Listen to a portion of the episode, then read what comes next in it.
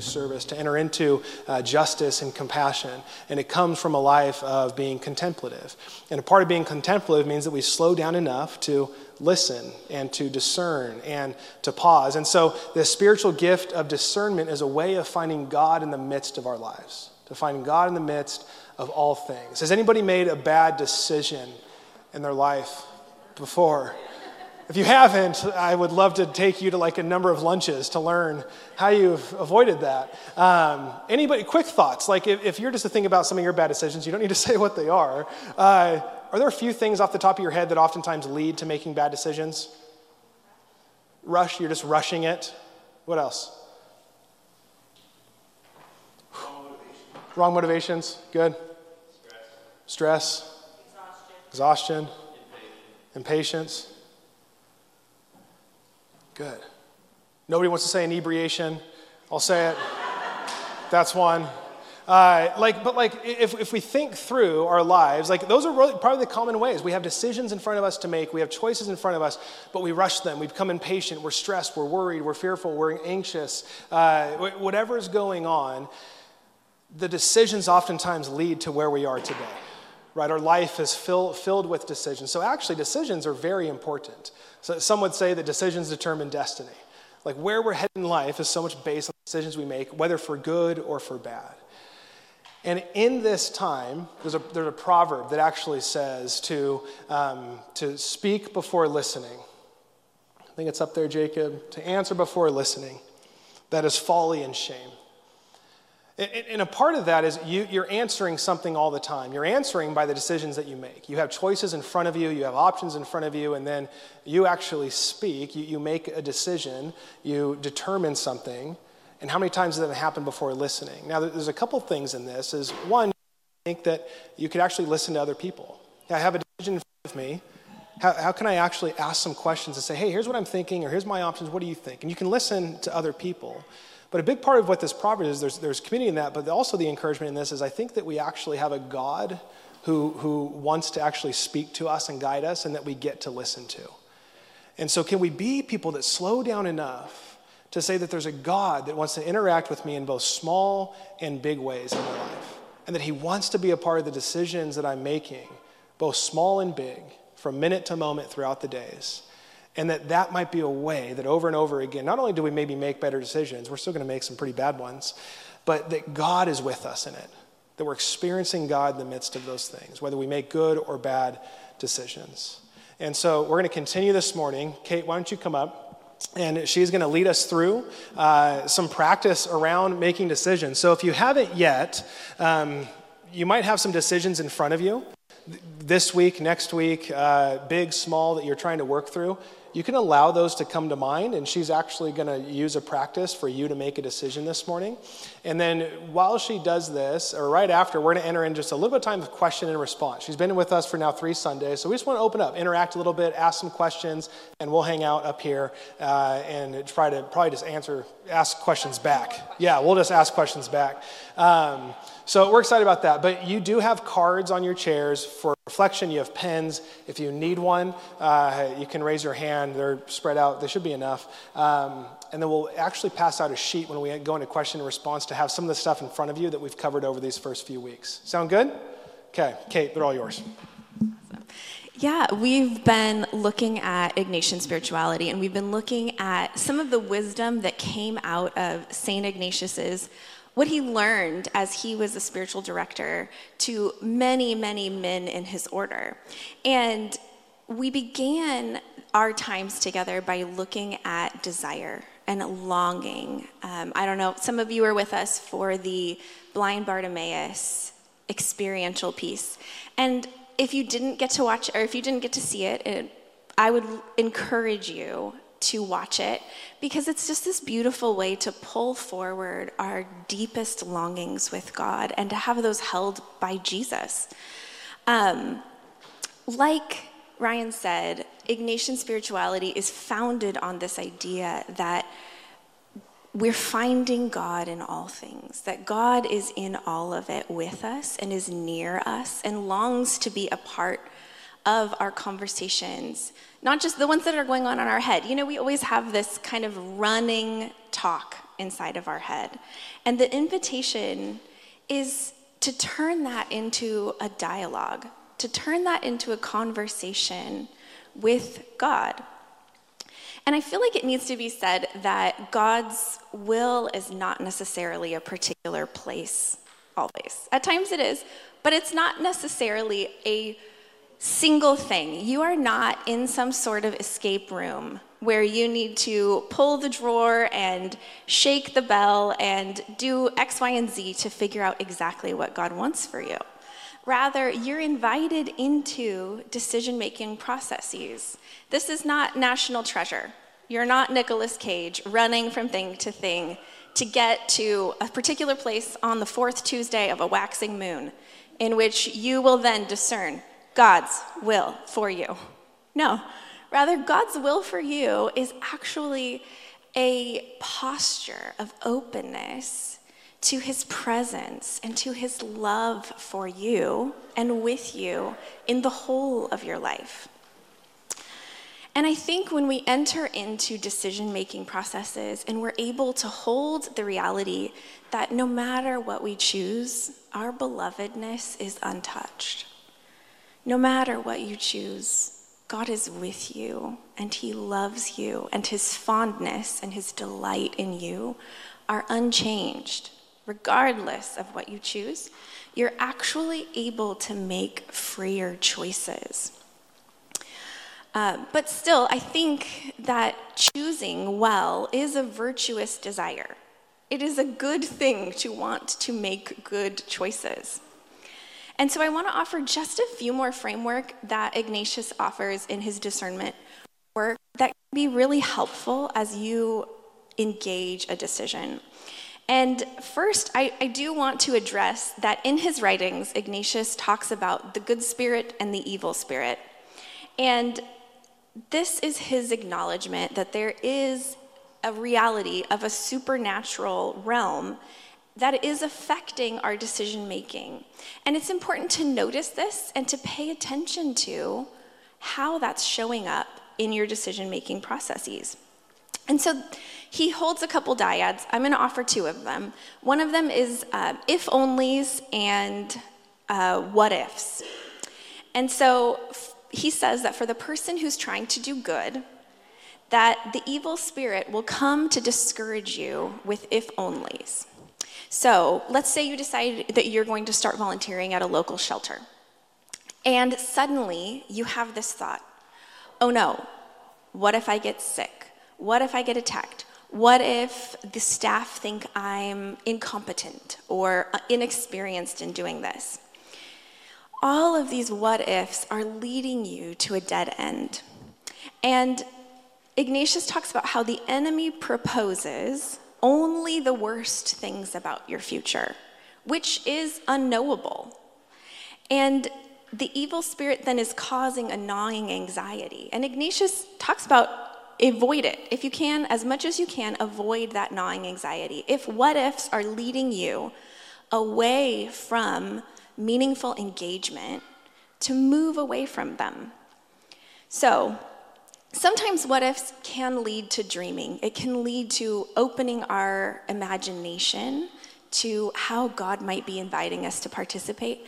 But you can tell that if your what if scenarios are leading you towards fear, towards um, an inability to move forward in a healthy way, towards a gnawing anxiety, or towards dead ends within yourself, that those are not coming from God. Next, Ignatius offers this tension between pushes and pulls. When you feel that you are being pushed to do something, I should do this, I should do that, um, when your motivation is a crushing sense of obligation or a desire to people please, that you can tell that is probably not coming from God. God's, uh, some people have called this shoulding all over yourself. Um, shoulding, yeah. Um, on the other hand, God's pulls are gentle invitations.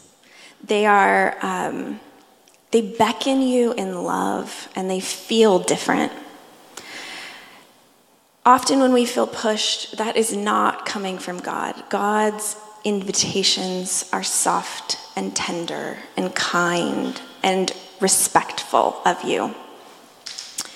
So, we're going to take some time to do a guided discernment process. And I, like Ryan said, I want to invite you to hold a decision with God in this time. And this could be something really big. This could be a move. This could be a career change. This could be going after a dream, maybe, that you've had. Or this could be something more internal and subtle, like setting a boundary in a challenging relationship, like um, ending something that you've been participating in and our beginnings, our middles, and our ends, all of them are choices.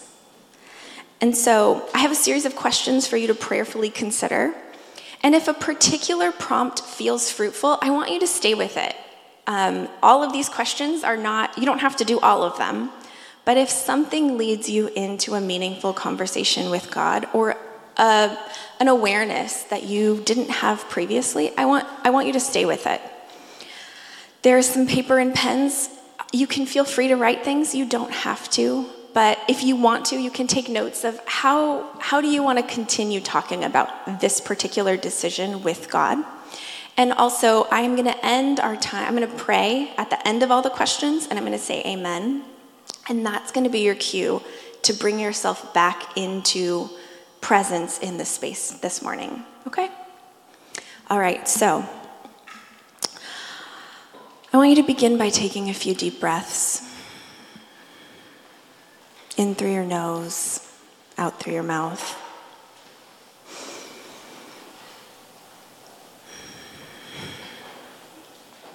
Take a moment to get into a comfortable position. If you feel comfortable, close your eyes.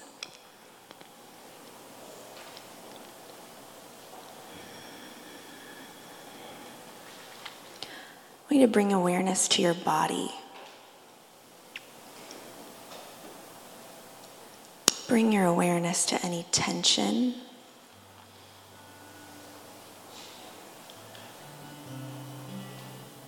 And use your imagination to focus your breath to that tension in your body, letting it relax, soften,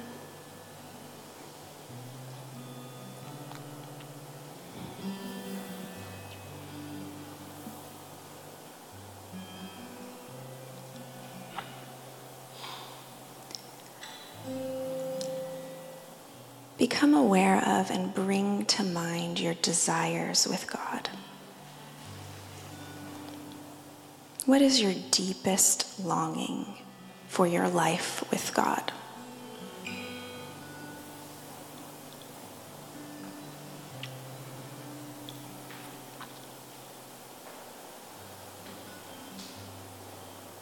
If in the past you've written a mission statement, or a purpose statement, bring that to mind now.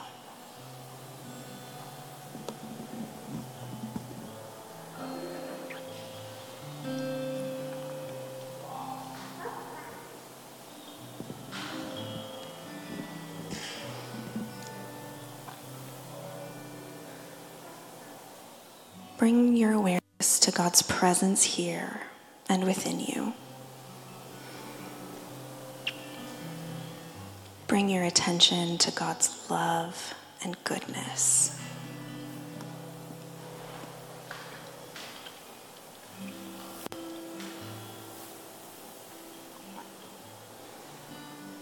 Imagine God's loving, delighting face looking upon you.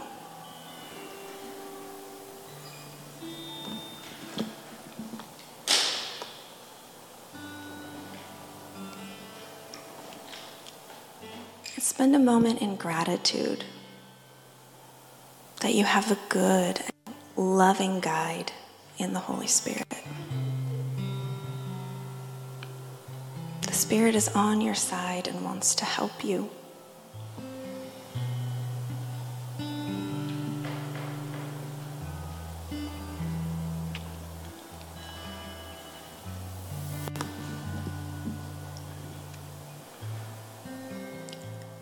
To mind your decision.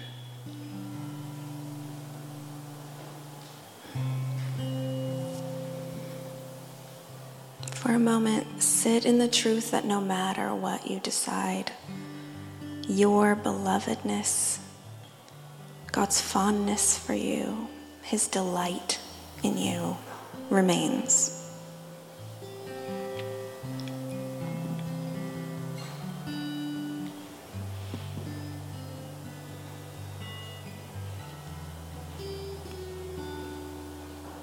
As you look at your decision, pray for the gift of indifference.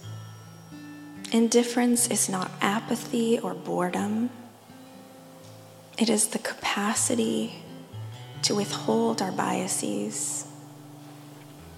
It's not leaning one way or another. It is an openness to all the options and how they might further God's purposes in you and in our world.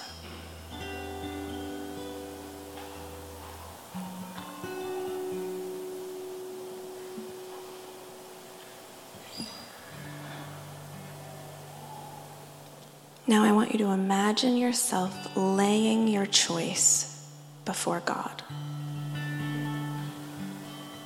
Feel free to journal or in your prayerful imagination visualize setting your choices before the Lord.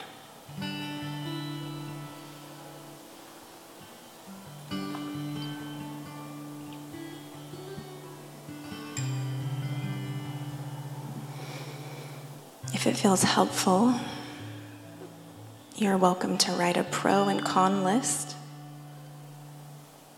to weigh the advantages and benefits and the disadvantages and dangers of each option.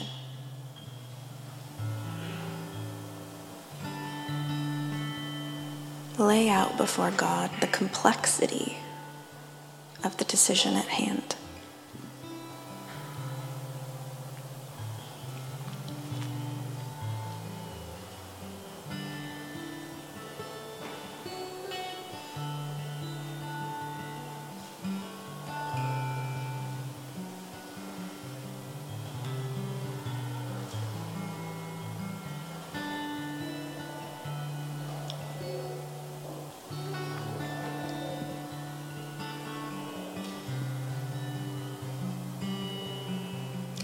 Consider how does this choice play into your persona or false self?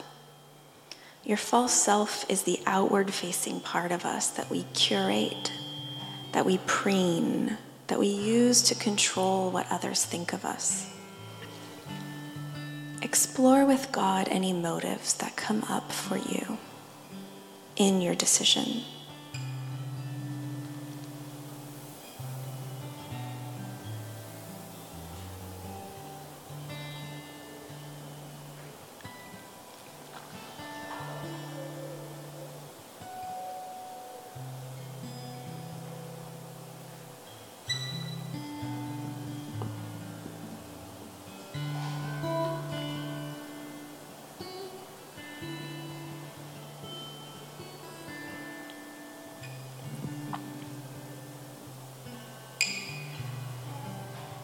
Consider your options, and for each option, ask yourself what is something God can only do if you choose this option? And then ask that question of the other option as well. What is something God can only do if you choose this?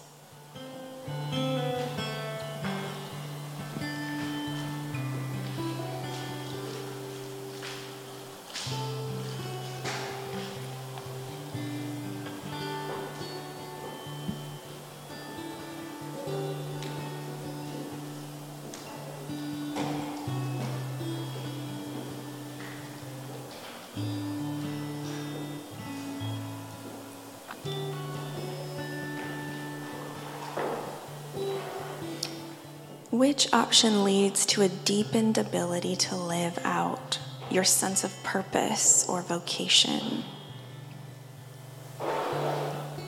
how do these decisions or options enable you to live out the fruit of the Spirit?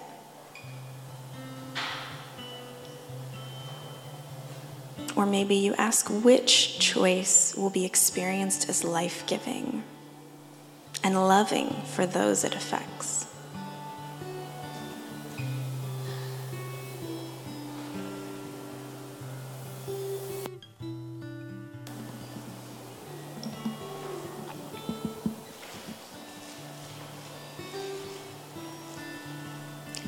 Moment and ask God to bring agreement between your head, your heart, and your spirit.